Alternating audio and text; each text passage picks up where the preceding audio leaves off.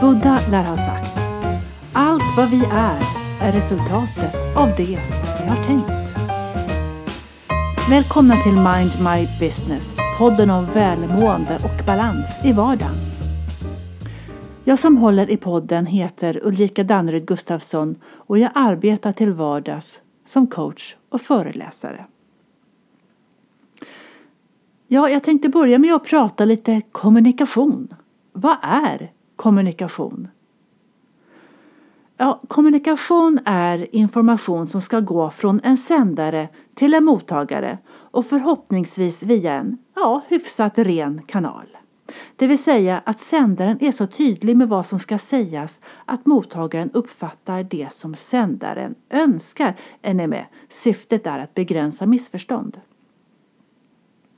Och tänk så många av oss som har fått gå på de här kommunikationskurserna för att vi ska lära oss att kommunicera med våra kunder och våra gäster och för att vi ska lära oss att kommunicera internt på företaget. Vi lär oss att skapa ett naturligt forum där det är högt i tak för att vi ska kunna ta upp eventuella problem. Och vi lär oss att prata i jag-form, det vill säga när du gör så där så känner jag mig inte respekterad. Istället för att säga Jag blir så fruktansvärt förbannad, du respekterar inte mig. Ja, för då lär ju mottagaren hamna i försvarsställning och så blir det vad vi kallar för pajkastning och ingen lösning finns i sikte. Vi brukar prata om att kommunikationen ska vara konstruktiv och så positiv som möjligt. Och när vi kommunicerar så ska vi fokusera på sakfrågan eller problem, problemet och inte på personen. Ja, ni hör, det finns ju en uppsjö av, av lösningar och verktyg när det gäller kommunikation och när vi ska prata med varandra. Och jag tänker att det finns en grund när det gäller hur vi kommunicerar med andra. Det vill säga, och nu kommer vi in på dagens ämne, den, din inre dialog. Det vill säga hur du kommunicerar med dig själv. Den inre dialogen är de tankar och de känslor du har om dig själv. Vad du tänker om dig själv och vad du känner om dig själv och hur du förklarar eller kanske bortförklarar dina misstag eller hur du förklarar eller hur du bortförklarar din framgång. Till exempel, hade du bara tur när du klarade målet? Var det för att någon annan inte gjorde bra ifrån sig eller klarade du målet för att du är skicklig? Eller har du tankar som att åh, jag har förlagt mina nycklar, hur dum är jag egentligen? Mm. Den inre dialogen är hur vi pratar med oss själva om oss själva. Och den inre dialogen sätter också våra förutsättningar för hur vi mår. Tänk ett scenario när du går upp på morgonen, tittar dig själv i spegeln och så tänker du Åh, vad jag ser trött ut. Åh, vilka mörka ringar jag har under ögonen. Åh, jag är ju trött. Åh, så är det bara tisdag. Ser ni framför er kroppshållningen?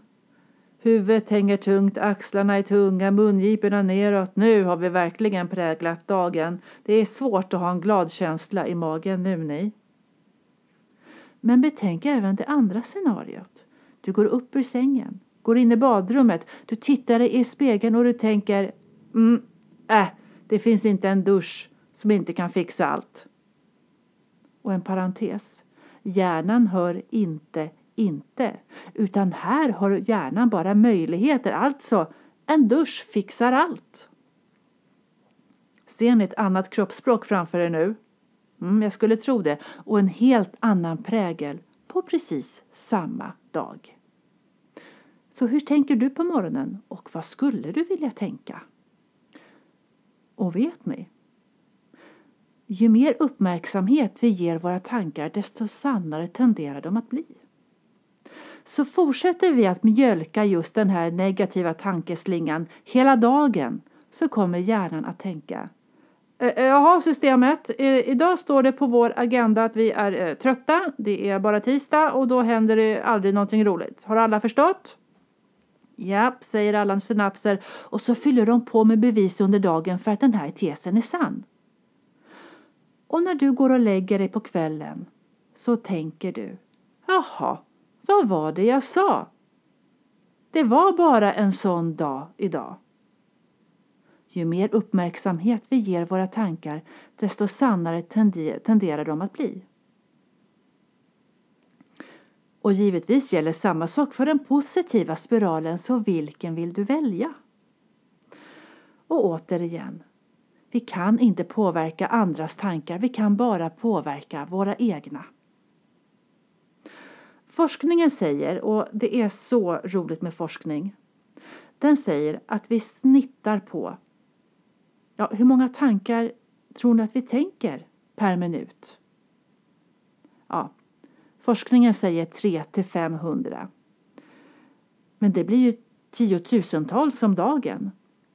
Och vad mer är, vi tänker de tankar vi tänker mest. Som på autopilot, som en upptrampad stig som blir en motorväg. Och innan vi blir medvetna om vårt tankemönster så är det som om vi har en osensurerad sportkommentator i huvudet som följer helt egna regler. Jaha, ja, nu gjorde jag så där och det tyckte jag var jädra dåligt och, ja, och nu tänker jag så här och det, vem är jag egentligen? Är jag särskilt bra? Vet du att jag gissar att du inte har haft ett lika aktivt möte med din egen referee som du har haft med medarbetarna på arbetet. För då låter det någonting så här att ja, då är vi överens. Det är så här vi kommunicerar. Det här är våra värderingar och här har vi våra riktlinjer. Det är så här vi arbetar och ja, är alla överens? Mm. Det kanske är läge nu att ta det med vår egen kommentator. Det finns även undersökningar på om vad som skulle hända om vi sa rakt ut till andra på samma sätt som vi tänker om oss själva Tror ni omgivningen skulle bli upprörd då? Men gud vad ful du är idag! Går du verkligen till jobbet sådär? Och du ser så trött ut också. Men hjälp!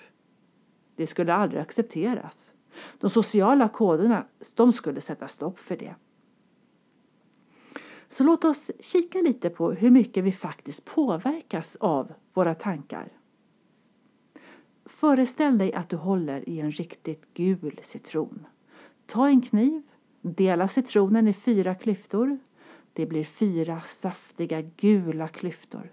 Ta en av klyftorna och stoppa i munnen och bit. Känn hur saften landar på tungan och hela munnen och på kinderna. Mm. Och känn när du sväljer saften. Lägg bort skalet och ta en klyfta till. Jag menar, varför inte? Ännu saftigare och saften på tungan och mm, känn hur det känns i sidorna på kinderna. Är ni med? Vad händer nu? Vad händer i munnen på riktigt just nu? Jo, saliven börjar rinna till. Tanken och hjärnan reagerar på en potentiell fara, det vill säga citronsyra i magsäcken. Och så vill den rädda oss med att skicka in en massa saliv. Det finns ingen riktig fara. Vi tänkte ju bara. Ja, så har ni någon gång haft betänkligheter om att tanken styr kroppen så är det här ett jättebra bevis på att det är så. Så kraftfull är vår inre dialog, våra tankar. Den är så kraftfull så att den påverkar kroppen fysiskt. Anar ni möjligheter här? Ja, jag vet att det finns de som tänker, äh, vad är det här för trams? Och, nej, jag är en jordnära person, jag står med fötterna på jorden och inte springer jag runt här och flamsar och ska vara så löjligt positiv. Nej, jag vet. Det finns många sorters olika människor. Och det är sant. Vi kommer aldrig göra en förändring förrän vi, ja, förrän vi egentligen har tröttnat på att vara där vi är. Vi kommer inte göra en förändring förrän vi ser vitsen med det. Men för oss som då ser vitsen och vill jobba med vår inre dialog och stärka den. Ja, hur vill du tänka om dig själv? Nu när du har möjligheten att välja vilket du har. Vilken inre dialog skulle du vilja ha? Och hur skulle du vilja tänka om dig själv när du vaknar? Och hur skulle du vilja tänka om dig själv när du gör ett misstag? Och inte minst, hur skulle du vilja tänka om dig själv när du har gjort någonting bra. Och välj gärna bort inte. För om jag säger tänk inte på en rosa elefant, vilken färg fick ni just i huvudet? Det vill säga, ha inte som mål att tänka idag ska jag inte göra bort mig. Vad tror ni händer då? Och varför inte ha en morgonritual som består av tankar som att jag är bra, jag är väldigt bra, jag är stark, jag är kompetent. Ni hör hur nära den här inre dialogen är till självkänsla. Mm. De tankar vi väljer att ge vår uppmärksamhet åt tenderar att bli vår sanning. Men nu sker inte den inre dialogen bara utav tankar som ni säkert redan har förstått för kommunikation består ju även av icke-verbal kommunikation. Kroppsspråk. Och det för mig osökt in på kropp, tanke, känsla. Kropp, tanke, känsla det är ett system som hänger ihop och något vi kan ta hjälp av när det gäller att utveckla vår inre dialog och göra den kraftfull i vardagen.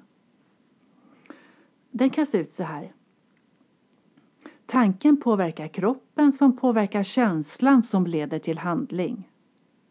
Eller kroppen som påverkar känslan som påverkar tanken som leder till handling. Eller känslan som påverkar tanken som påverkar kroppen som leder till handling. Hängde ni med? Blev det lite rörigt? Ja, men tänk så här då. Tänk er att ni ska gå på ett mingel med människor som ni inte känner. Alla är redan där. Och så väljer du en tanke om att du är riktigt nöjd med dig själv. Tanken påverkar känslan som svarar an med att känna sig trygg. Som i sin tur gör att du sträcker på dig och möter andra med en stadig blick. Det andra alternativet är du ska på mingel med människor som du inte känner. Alla är redan där. Du sträcker på dig som i sin tur skickar signaler till tanken om att du är stark, som i sin tur ger en god känsla vilket resulterar i att du blir nyfiken på de andra. Eller slutligen, tänk dig att du ska på mingel med en massa människor du inte känner och alla är redan där. Du landar i en känsla av lugn och känslan påverkar tanken om att allt är bra, som i sin tur gör att du agerar stabilt och tryggt. Är ni med? Man brukar säga att vi är benägna att välja en av de här olika tillvägagångssätten beroende på vilket sinne vi känner oss närmast. Tanken, kroppen eller känslan. Så när du har tröttnat på din egen inre dialog och känner att det är läge att röra om i grytan och medvetet välja hur du ska tänka och känna och kommunicera med dig själv ja då handlar det ju faktiskt om att skapa en ny vana. Att skapa en ny vana, ja, det, vi kan läsa att det tar allt ifrån 66 dagar, alltså ett par månader, till ett halvår. Och vad det egentligen handlar om är ju att välja ditt fokus och orka hålla kvar.